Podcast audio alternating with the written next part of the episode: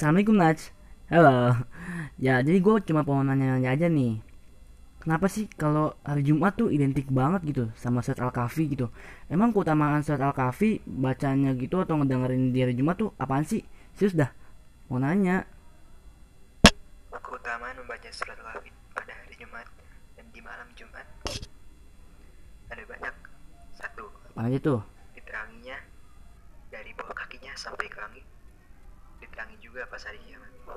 Hmm, Yang mungkin dosanya di antara dua Jumat dan pada malam Jumat kita membaca Al-Kahfi. Itu akan diterangi dari dirinya sampai ke Ka'bah.